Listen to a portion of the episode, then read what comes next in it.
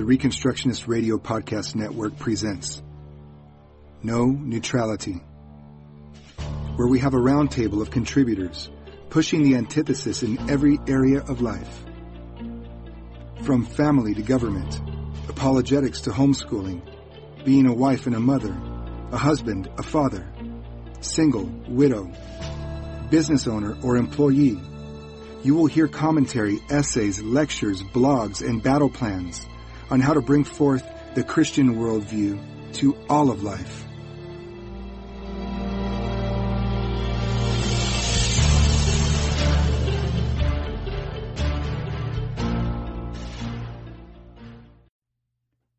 Lectures on the Politics of God and the Politics of Man. Lecture 14 The Antithesis. The Gospel, we are told in Scripture, is a mystery to non believers. This does not mean that non believers cannot understand intellectually the propositions in terms of which the Gospel is predicated. Nor is it that non believers do not have access to the Gospel, that they have not heard it. In most Western societies, the majority of people will have heard the Gospel preached or explained in some form.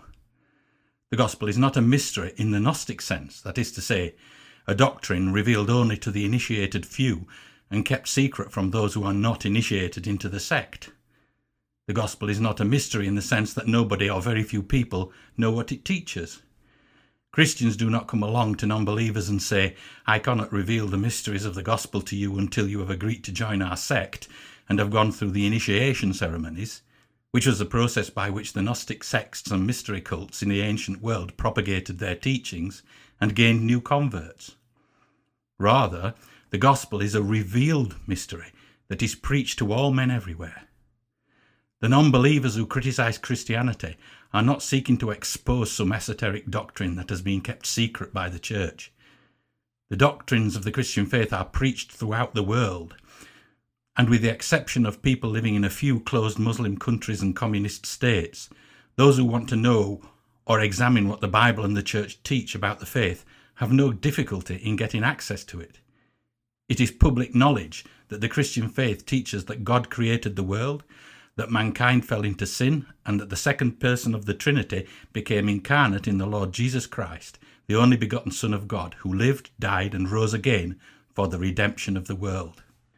The gospel is not a mystery in the sense that non believers cannot understand the gospel propositionally, that is to say, understand formally or intellectually what it teaches. They can. The gospel is a mystery to them in the sense that they do not accept it as the truth and believe it because it is foolishness to them. This is what Paul says in the first chapter of 1 Corinthians. Quote, For the preaching of the cross is to them that perish foolishness. Unquote, 1 Corinthians 1.18. And again in chapter 2 he says, and again I quote, But the natural man receiveth not the things of the Spirit of God, for they are foolishness unto him, neither can he know them, because they are spiritually discerned. Unquote. 1 Corinthians 2, verse 14. The non believer does not understand the gospel in the sense that his mind has not been opened by the Holy Spirit, and therefore, although he can understand intellectually the meaning of the propositions in terms of which the gospel is explained, he does not accept it does not submit to it as God's word and acknowledge it as the truth. The non believer's whole life is built on the denial of what the gospel teaches, and therefore it is foolishness to him. A contradiction of what he believes gives meaning to his life. Anything that contradicts what a person believes gives meaning to life, to his understanding of reality, will appear as foolishness to him because it contradicts his whole worldview which is the basis of his understanding of all things. Before the non believer will accept the truth of the gospel and acknowledge Christ as his Saviour, the whole basis of his life, of his understanding of the meaning and purpose of life, must be turned upside down. Therefore, the gospel is a mystery to him in the sense that it does not make sense in terms of his own understanding of life, his own world view. It is foolishness to him. His mind is veiled by sin he cannot see the gospel as the wisdom of God because sin blinds him to its truth. Therefore, it is a mystery to him until his mind is enlightened, renewed by the Holy Spirit. See Romans chapter 12 verse 2. But to those who believe, the gospel is wisdom, the wisdom of God. It is the only rational and meaningful explanation of the whole of reality, the only rational and meaningful explanation of the human condition, and the only hope for mankind. Here, therefore, we have an antithesis, a complete contrast or polarization between two different worldviews, two different approaches to the whole of life. On the one hand, there is the non believer, who can understand the gospel propositionally, but who rejects it as foolishness and refuses to submit to its teachings because for him it does not make sense of or give meaning to his life. On the other hand, we have the Christian, who says that the gospel is the only thing that makes sense of reality, the only thing that gives meaning and purpose to life. Only by believing that the gospel is true can the Christian make sense of the world and his own life. The non believer makes sense of the world and of his own life by denying the gospel and seeking the meaning of life in something else, which, of course, is what idolatry is. The nature of the antithesis that exists in principle between the believer and the non believer, therefore, is absolute. The principles of understanding and wisdom espoused by the world are the polar opposites of the principles of understanding and wisdom upon which the Christian faith is based. It is not just that the believer and the non believer disagree about a few things, such as whether Jesus was an historical character, whether he is actually the Son of God, or whether the resurrection was a historical event. The antithesis between belief and unbelief is much deeper than this. It is an antithesis that exists at a much more profound level. If the believer and the non believer were to be absolutely consistent with their beliefs, there would be nothing upon which they could agree. Abraham Kuyper made this point clearly in his lecture on Calvinism and science in his lectures on Calvinism. And I quote Not faith and science, therefore, but two scientific systems, or if you choose, two scientific elaborations, are opposed to each other, each having its own faith. Nor may it be said that it is here science which opposes theology. For we have to do with two absolute forms of science, both of which claim the whole domain of human knowledge, and both of which have a suggestion about the supreme being of their own as the point of departure for their worldview. These two systems are not relative opponents, walking together halfway and further on, peaceably suffering one another to choose different paths, but they are both in earnest, disputing with one another the whole domain of life, and they cannot desist from the constant endeavour to pull down to the ground the entire edifice of their respective controverted assertions, all the supports included, upon which their assertions rest.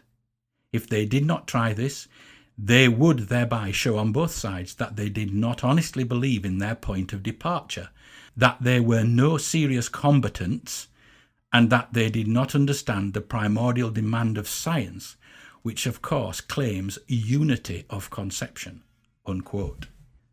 There is an antithesis, a complete divide, a total contrast or opposition between Christianity and non belief in principle at all levels and in all things, starting with the very foundations of our understanding of all things.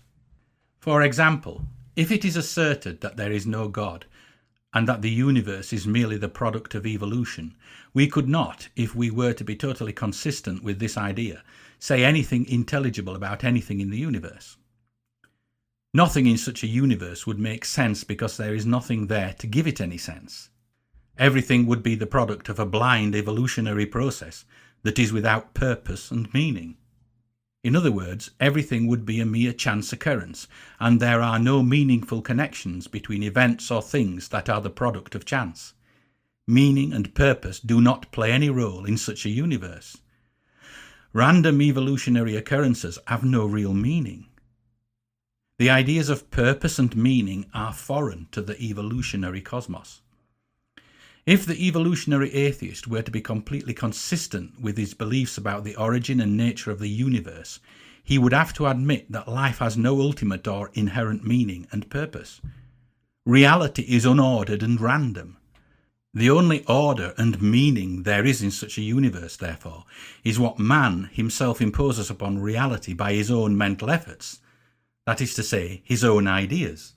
And in such a universe, there is no necessity that or reason why the personal ideas of individual men should have any meaningful relationship to each other or to the world outside their own minds. Accordingly, Arthur Schopenhauer declared that, and I quote, the world is my idea, unquote.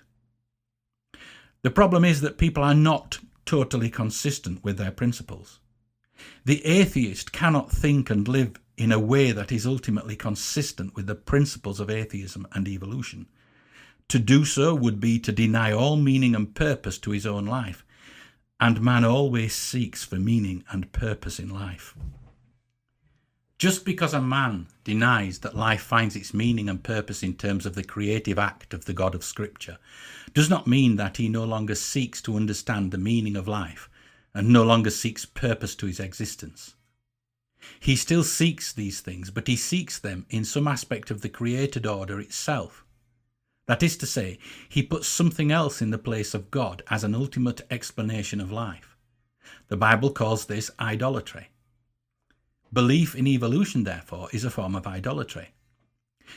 But in order to commit this idolatry, the evolutionist has to posit the ideas of intelligibility, meaning, and purpose. Such ideas are inconsistent with the idea of evolution. But man cannot live without seeking for purpose and meaning, without trying to make sense of his life and the world around him. The atheistic evolutionist, therefore, is inconsistent with his own beliefs about evolution Evolutionists who use words and concepts like meaning, purpose, and reason are being inconsistent with their evolutionary principles. And it is interesting to note just how often evolutionists do use words like purpose, meaning, and reason. Indeed, the words belief and believe are also very common in the vocabulary of evolutionary science. The use of such words and concepts, however, reveals not only the schizophrenic nature of the evolutionary position, it reveals also the religious nature of the evolutionary worldview. But the evolutionist never thinks and acts consistently in terms of his belief in the process of evolution. Why? The evolutionist is made in God's image, just as the Christian is. He is made to function in the world that God made, a world that is rational and meaningful, a world that makes sense to man because he has been put here with the purpose of understanding and developing it. Man has a purpose, and that purpose is explained in the Bible in what Christians call the cultural mandate. Genesis chapter 1 verse 28. Man's denial of God does not render that purpose null and void. Rather, it corrupts the way in which man goes about fulfilling it. But in order to fulfill it, Man must assume a world of rationality, meaning, order, and purpose in some form, no matter how corrupt these ideas become due to man's sin and rejection of God. Therefore, men find it impossible to be totally consistent with their denial of God. This is why we say that there is in principle a complete and absolute antithesis between belief and non belief. The operative words are in principle. Men find it well nigh impossible to be totally consistent with their atheism. They deny the God who made the world, but they want to keep hold of the world he made. They want a world of logic, order, rationality, meaning, and purpose, but not the God whose creative act gave the world all these things, and in terms of which alone such concepts have validity. But if there is no God, and everything exists as a result of blind evolutionary processes, chance, then nothing has any meaning and we cannot say anything intelligible about anything in the universe. As we have already seen, atheists cannot live consistently in terms of such a philosophy, so they smuggle the world God made back into their worldview, dressed up as something else. They presuppose the concepts of order, meaning, and rationality, but insist that these things come from some aspect of the cosmos itself, not from the creative will of God who is not part of the cosmos. In other words, they make some aspect of the created order, some idea, person, or thing, the ultimate principle of explanation for life. This principle of explanation takes the place of God in their system of belief, and they attribute to it all that belongs by right to God, that is to say, the attributes of God. This is what idolatry is, whether it exists in a highly cultic form, as with ancient idolatry, or in a secularized form, as with modern intellectual idols such as evolution and socialism.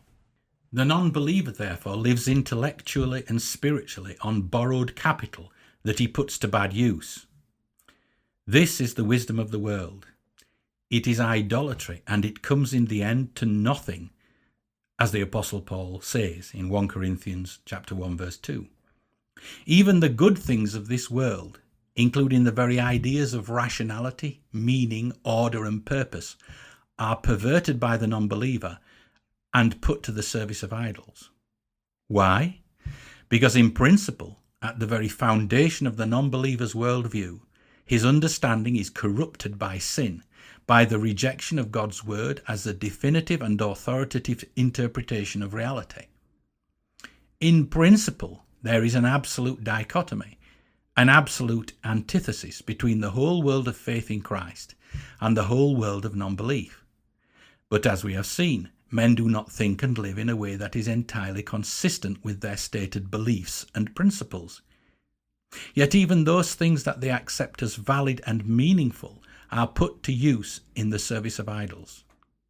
So the evolutionist uses his reason, a God given ability, to deny God.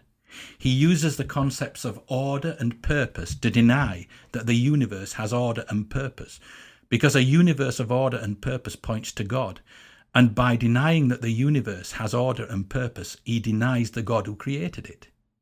He perverts even the good things that he inconsistently borrows from the world God created to deny that God created it and to deny God's rights. You will find, therefore, as you argue with the non believer about his views and about the Christian faith, that it is difficult to get him to be consistent with his atheistic and evolutionary principles. The non believer will advance one argument against the Christian faith, and then, when challenged about the validity of this argument, he will jump off onto some other argument that is based on presuppositions and, pre- and preconceptions that are fundamentally inconsistent with, and therefore that ultimately contradict the first argument.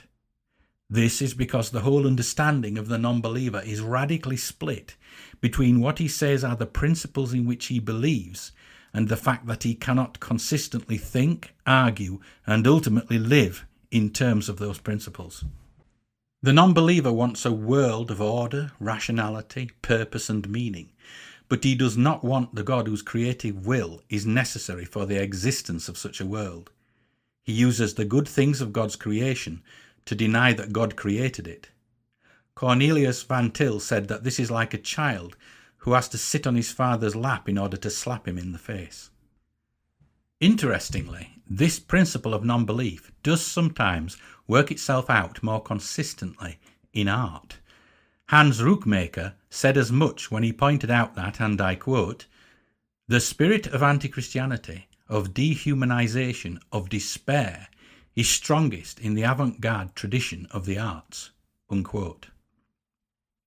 In the world of art, we often see more clearly where atheism leads, the kind of ultimate conclusions that are involved in the denial of God.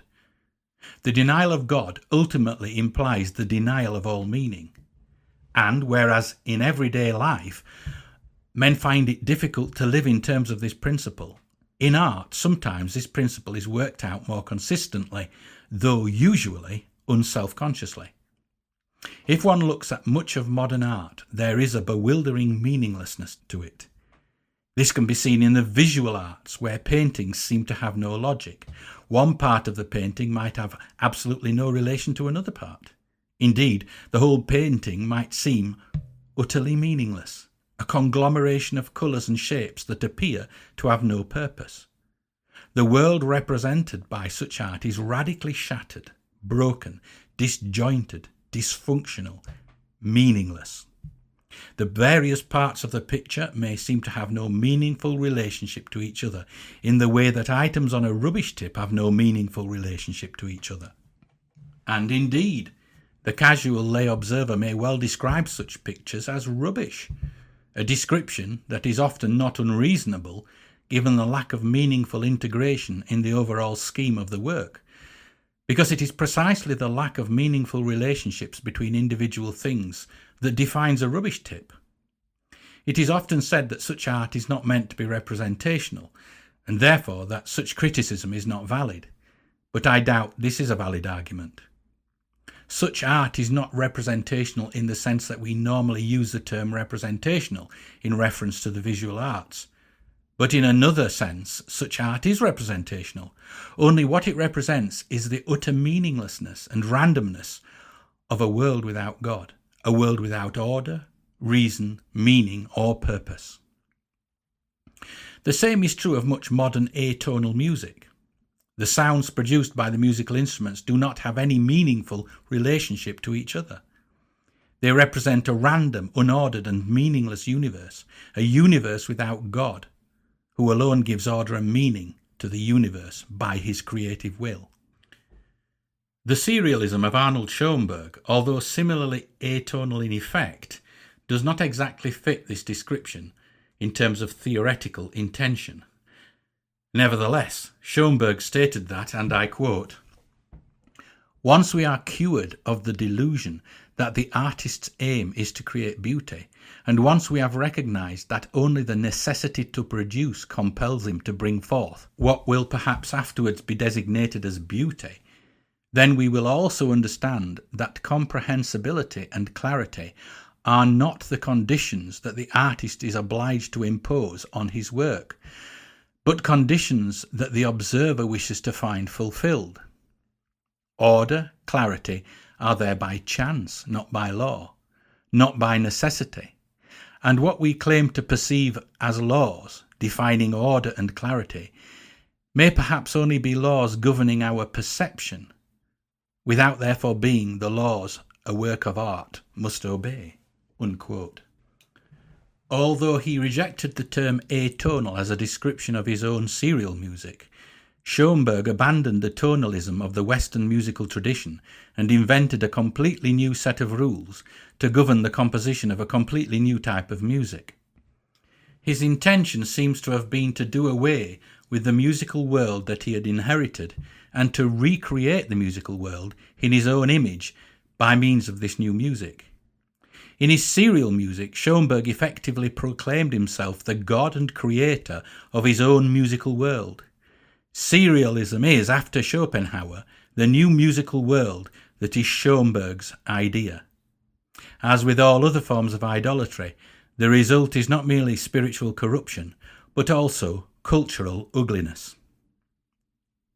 Although this adoption of meaninglessness, or as with Schoenberg, the rejection of order and comprehensibility, which to all intents and purposes amounts to the same thing, as a means of artistic expression may often be, perhaps usually is, unself conscious, it is nevertheless a significant component of many modern artists' worldview.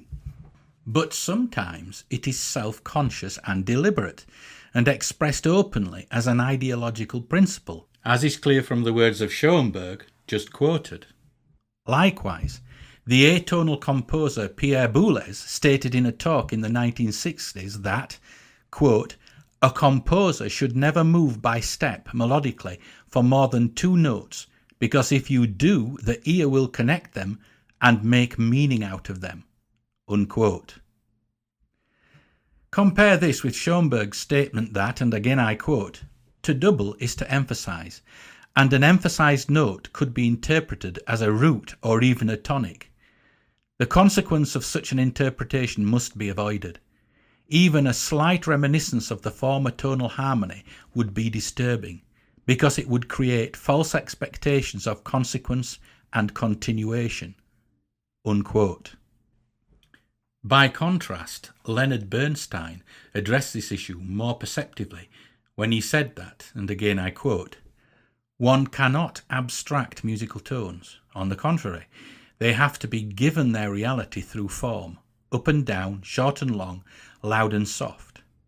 And so to the inescapable conclusion all forms that we have ever known have always been conceived in tonality, that is, in the sense of a tonal magnetic centre, with subsidiary tonal relationships. This sense, I believe, is built into the human organism. We cannot hear two isolated tones, even devoid of any context, without immediately imputing a tonal meaning to them. We may differ from one another in the tonal meaning we infer, but we infer it nonetheless. We are stuck with this, and always will be. And the moment a composer tries to abstract musical tones by denying them their tonal implications, he has left the world of communication. In fact, it is all but impossible to do, although heaven knows how hard composers have been trying for 50 years, as witness the increasingly desperate means being resorted to chance music, electronic sounds, noteless instructions, the manipulation of noise, what not. Unquote. But there is something more to this pursuit of atonality than an ideological commitment to meaninglessness as an artistic principle, something of greater significance for our understanding of man's spiritual condition. In his television series, Leaving Home Orchestral Music in the 20th Century, the conductor Simon Rattle spoke about the development of this modern music in the 20th century. He said that Richard Strauss, one of the most progressive composers of his time when he was young, walked up to and looked over the precipice of this new development in music when he wrote his opera Elektra, 1909, an opera that seemed to foreshadow these developments in atonality, but shrank back from the precipice and returned to traditional tonal music in his opera Der Rosenkavalier, 1911. Quote, Strauss, in his brilliant, instinctive way, said Rattle, had blazed a path for a whole new school of music. Almost without thinking, he'd shown how far music could go if it went away from its home of tonality. Elektra must have seemed very radical at the time, and maybe it was obvious to Strauss what a frightening and lonely place this outer space of free tonality was. He was never again to return to it, and it was left to Arnold Schoenberg, the reluctant revolutionary, to go even further, to be even more radical, but also to give some sense of order and foundation to this strange new world. Unquote. The book, based on the television series, makes the same claim. And again, I quote Strauss was one of the first to make use of bitonality, but he was too committed to romanticism to make any further contribution to the development of the ideas unfolding during the radical years before the First World War. The next opera he and Hofmannsthal produced, Der Rosenkavalier, turned away from the problems raised in Elektra and found refuge again in the past. Unquote. But this is to miss the point of Elektra altogether. Strauss's musical language was always tonal. One of his greatest talents as a composer was his ability to depict the world around him musically. He was able to conjure up a musical impression of just about anything, from a teaspoon to a thunderstorm. What he depicted in Elektra was a woman who is deranged, insane. The atonal music of Elektra, therefore, is the music of insanity. This was entirely consistent with Strauss's musical genius. What Rattle missed, and it seems to me this can only be explained by the dominating atheistic worldview of the age, is that the modern music of atonality is the music of insanity just as the paintings and sculptures of modern art so often exhibit the same spirit of insanity, the insanity of a world where nothing has any meaningful relationship to anything else and everything happens randomly. This point was understood intuitively by artists and composers of previous generations. Charles Villiers Stanford said that, and I quote, The palette of a painter is a beautiful study of colour, both simple and complex but he would not exhibit it as a picture unless he was qualifying for Bedlam. Unquote. Later on in the programme, Rattle seems to glimpse this vaguely when he says, and again I quote, the logic of complete freedom leads to the madhouse. Unquote. But he then argues that Schoenberg's serialism saved music from this fate. He goes on to describe serialism as a kind of musical democracy of tones. In his book, based on the television series, Michael Hall also seems almost to recognize this point when he describes Elektra as, and I quote, afflicted with the classic symptoms of hysteria, unquote, and goes on to say that Elektra, quote, is undoubtedly Strauss's most radical and dissonant work, and, as in Schoenberg's quartet, there are passages that are virtually atonal. The most extreme occur in the scene between Elektra and Clytemnestra, notably when Clytemnestra tells her daughter about the monsters that haunt her dreams. The episode concludes with a tonal cadence, but before this, the discords are as harsh and the harmony as rootless as the images Clytemnestra conjures up. Unquote. This is the godless and insane world of meaninglessness on which the theory of evolution is based. It is no accident that the modern age of godless secularism has been supremely the age of mental illness compared with other periods of Western history. Such art and music demonstrate more consistently the principle of the antithesis, the gulf that exists between the godless and meaningless worldview of atheism and the ordered, rational, and meaningful worldview of the Christian faith, than do philosophy and science, because in these latter disciplines men find it so much more difficult to abandon the concepts of reason, meaning, order, and purpose. Of course, it is certainly not the case that all non believers listen to the music of Pierre Boulez, Harrison Birtwistle et al., while Christians listen to Bach and Richard Strauss. The non believer finds it virtually impossible to live consistently in terms of his principle of non belief. The wisdom of the world is the polar opposite of the wisdom of God. Therefore, the two belief systems produce completely different worldviews, different cultures, different art, different political philosophies, different educational goals, different social aspirations, different societies, different social orders. We should not let the fact that in the West we are currently living in a period of transition from one culture to another deceive us. In a period of transition, it is easy to think that these two worldviews are not totally incompatible because the long established practice of the Christian faith leaves an intellectual and cultural legacy that takes time to disappear, and the non believer makes use of the residue of Christian intellectual and cultural capital while it is available. But this capital will not be available indefinitely, and the Christian heritage will disappear eventually unless there is a resurgence of Christian faith in society, and unless the Church, under the influence of such a resurgent faith, engages culturally and politically with the nation. That is to say, unless there is a commitment to converting the nation to the Christian faith, not merely soul winning, which is sadly what characterized the Church's understanding of the Great Commission during the second half of the 20th century. The philosophy of the non believing world is a never ending quest for truth because it has denied at the outset the foundation upon which the truth rests. The wisdom of this world dooms its practitioners and followers to an endless frustration with false truth that is to say, idolatry. In the end, the wisdom of the world produces death. False gods always fail their devotees. For the Christian, however, things are very different. The Christian does not know everything, nor is his understanding perfect in every respect. He makes mistakes in his thinking and in his understanding. Often he is, like the non believer, inconsistent with his first principles. He lacks knowledge, especially knowledge of details. No man is omniscient.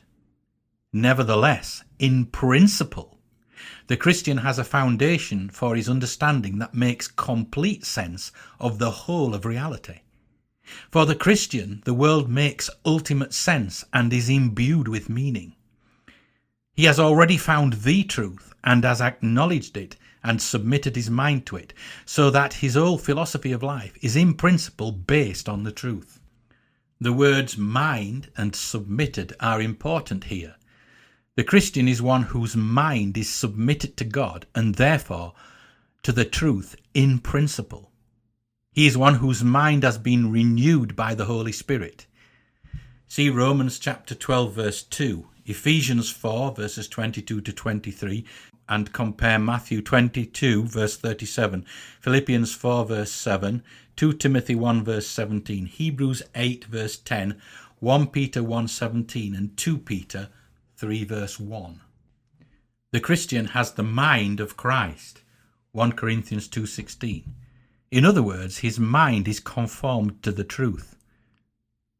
It is important that we recognize the importance of the mind in the Christian life. Scripture does not tell us that the Christian is one whose emotions or feelings have been renewed by the Holy Spirit, but rather one whose mind has been renewed by the Holy Spirit. He is described as having the mind of Christ. According to Scripture, the Holy Spirit works through the renewing of the mind. Of course, this does not mean that the emotions are excluded from the life of faith. According to the biblical view of man, the heart and the mind form a unity. Heart and mind should not be abstracted from each other. The heart, biblically speaking, includes the intellectual function as well as the emotional. According to R.C. Dentan, and I quote, the Bible is the product of the Hebraic mind, which has no real interest in psychological analysis and no conception of the division of the human personality into separate organs or faculties, each governing some particular phase of man's psychic activity.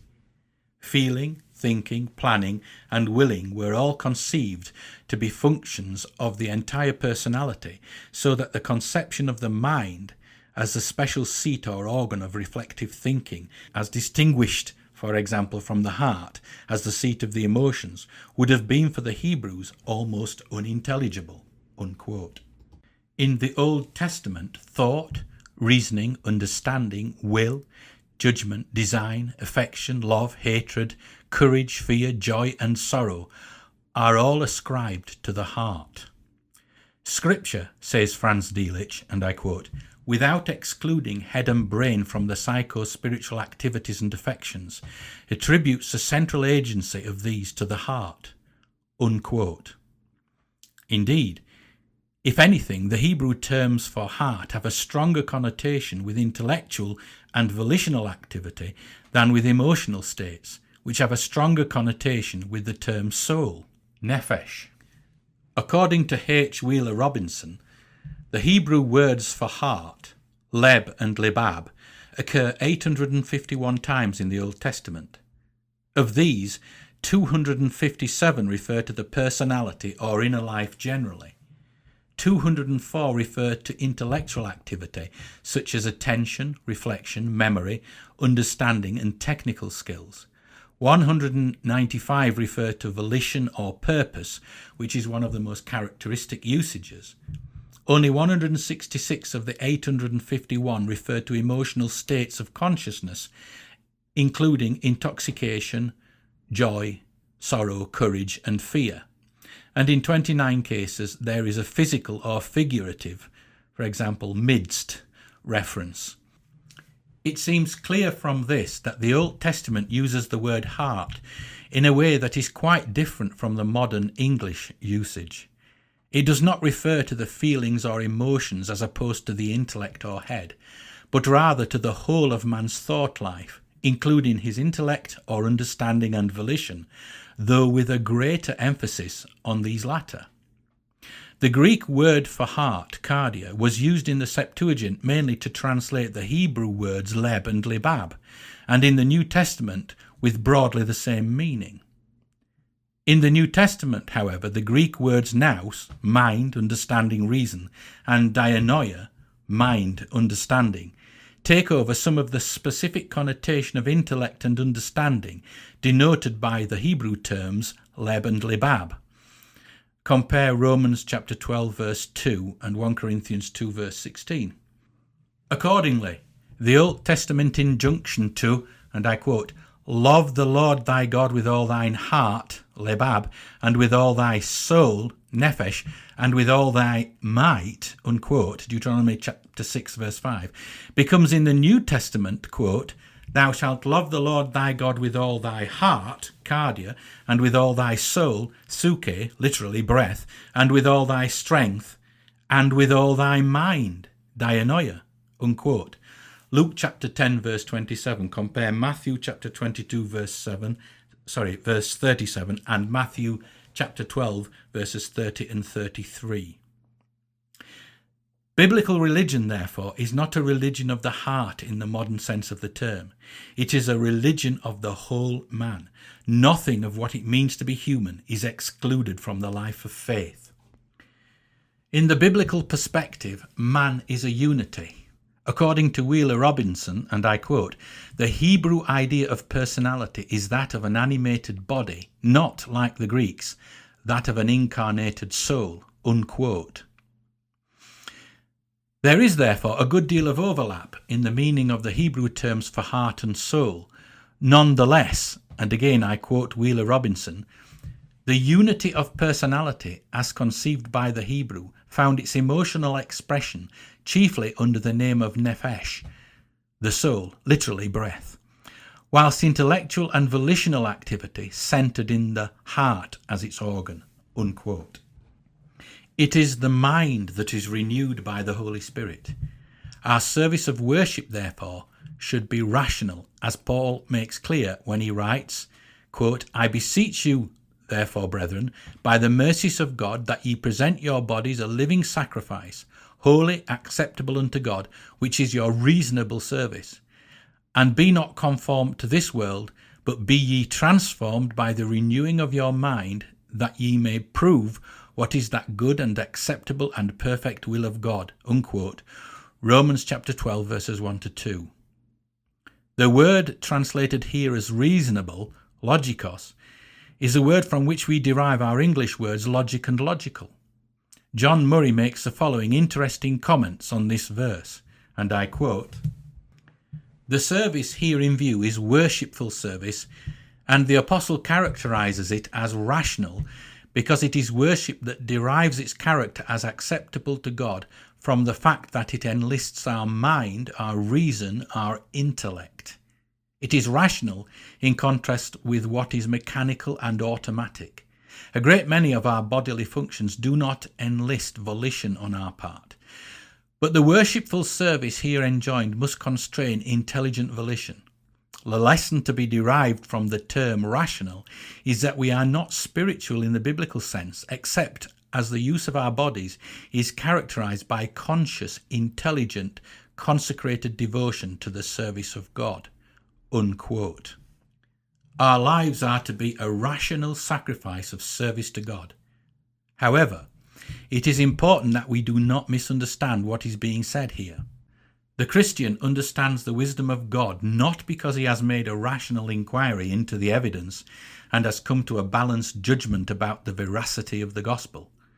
He does not believe because he has subjected the claims of the gospel to be the truth to his own autonomous judgment. Often that is how the gospel is presented. If only men would consider the evidence impartially and rationally, they would have to accept the gospel as true. But this is not how the gospel is presented in Scripture. Rather, understanding is the fruit of faith, not the ground of faith.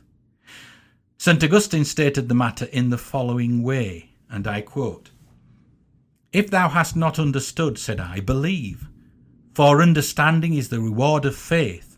Therefore, do not seek to understand in order to believe, but believe that thou mayest understand. Unquote. We believe in order that we might understand. Men will never understand the gospel, the truth, until they submit their minds to God. It is belief that drives understanding, not understanding that drives belief. This is the case for the non believer as well.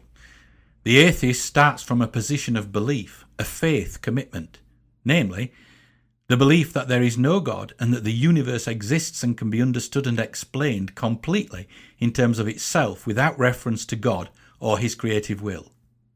This is a universal negative religious presupposition that underpins and drives the atheist's worldview, that is to say, his understanding of all things. This belief directs his reasoning about the origin, nature, meaning, value, and purpose of life. In his understanding, the atheist starts with disbelief, or rather with a belief that God does not exist, and his reasoning endorses his disbelief. As a result, he uses his intellectual powers, his reason, to deny the veracity of the gospel. His belief that there is no God and that the universe explains itself drives and guides his understanding. The only way for this cycle of disbelief to be broken is by means of the renewing work of the Holy Spirit in the mind of the non believer. The Bible teaches this truth, that is to say, that faith drives understanding, in the most categorical terms. Quote, Through faith we understand that the worlds were framed by the word of God, so that things which are seen were not made of things which do appear. Unquote. Hebrews chapter 11 verse 3 compare Psalm 111 verse 10, Proverbs 1 7 and Proverbs 9 10. We do not understand that the universe was created by God because the evidence points to this, that is to say, because the facts speak for themselves. We understand that God created all things from nothing because we believe, and it is in terms of the worldview generated by this faith that we then go on to interpret the evidence. The same is true for the atheist. The atheist does not deny the existence of God because the evidence points to this conclusion. He starts with a faith position, a belief that there is no God, and that the universe can be explained merely in terms of itself. And it is in terms of the worldview generated by this faith commitment that he then goes on to interpret the evidence. Faith always drives understanding. Understanding does not drive faith. Therefore, the Apostle Paul says, and I quote, Now we have received not the Spirit of the world, but the Spirit which is of God, that we might know the things that are freely given to us of God. Which things also we speak, not in the words which man's wisdom teacheth, but which the Holy Ghost teacheth, comparing spiritual things with spiritual. But the natural man receiveth not the things of the Spirit of God, for they are foolishness unto him, neither can he know them, because they are spiritually discerned. Unquote. 1 Corinthians chapter 2 verses 13 to 14. The antithesis is absolute and complete. We believe that we might understand, and it is faith that enables us to judge all things rightly. 1 Corinthians chapter 2 verse 15. That is to say, that enables us to understand the truth. The believer, by faith, is liberated in principle from the false judgments of the world. He is no longer a slave to the faulty judgments of the wisdom of this world, that is to say, the idolatry of the world. Therefore, he must not subject himself to the idolatrous wisdom of the world. He is not to be under the controlling influence of the world's philosophy. This is why it is so tragic to see believers prostrating themselves before and prostituting themselves with the idols of the world, for example, submitting to the false reasoning of doctrines such as evolution and socialism.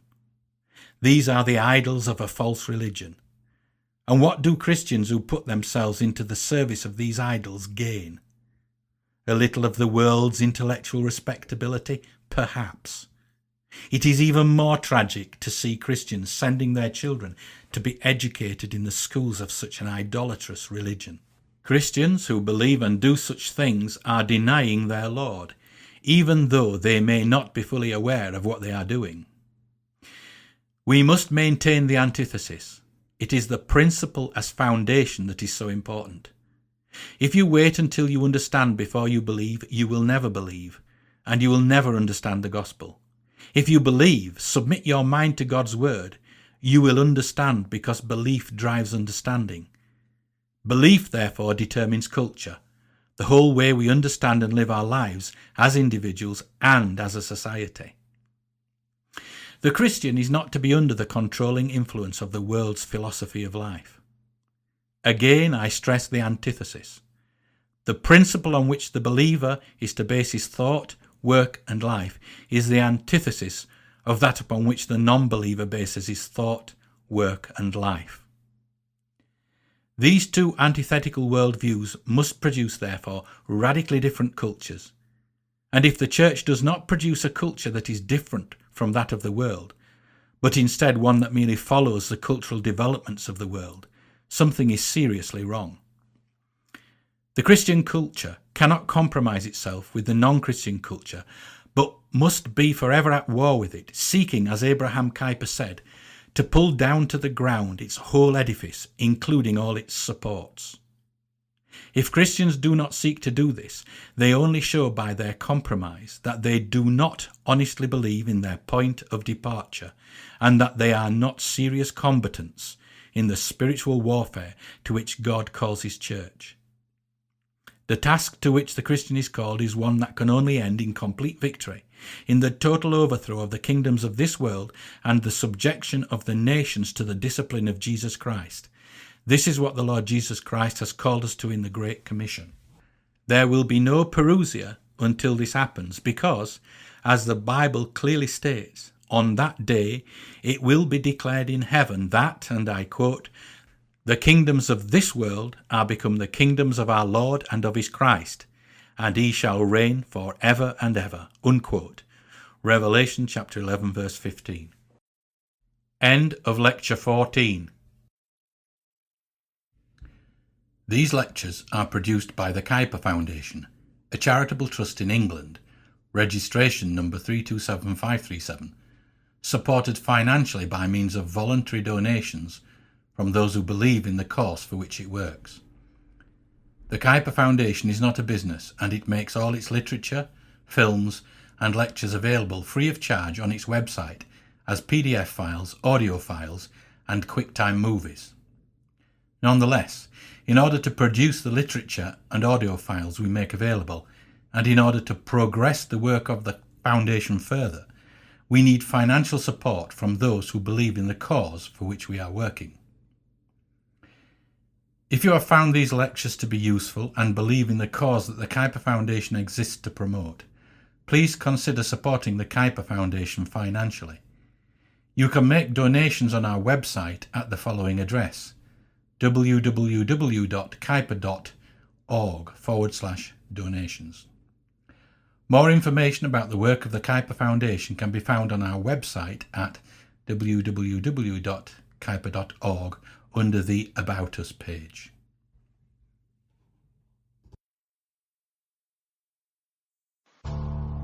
Thank you for listening to this episode of No Neutrality on the Reconstructionist Radio Podcast Network. Don't forget to visit ReconstructionistRadio.com to download your favorite audiobooks and podcasts. And if you are a Christian Reconstructionist blogger and you'd like to contribute your blogs into this audio blog format, click on the volunteer link on our website, send us an email, and let us know you'd like to join the team. May Christ be glorified and his kingdom extended from sea to sea and from the rivers to the ends of the earth.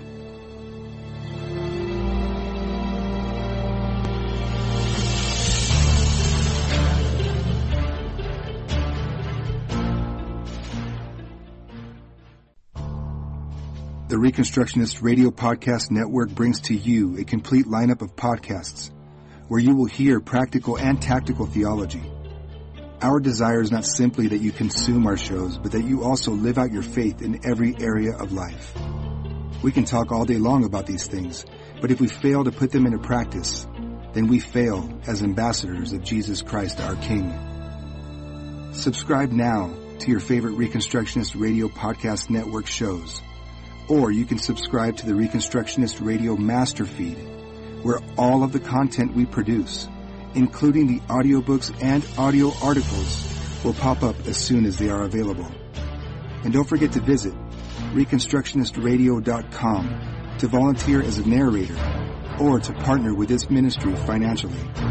May the Holy Spirit stir you into action for Christ and His kingdom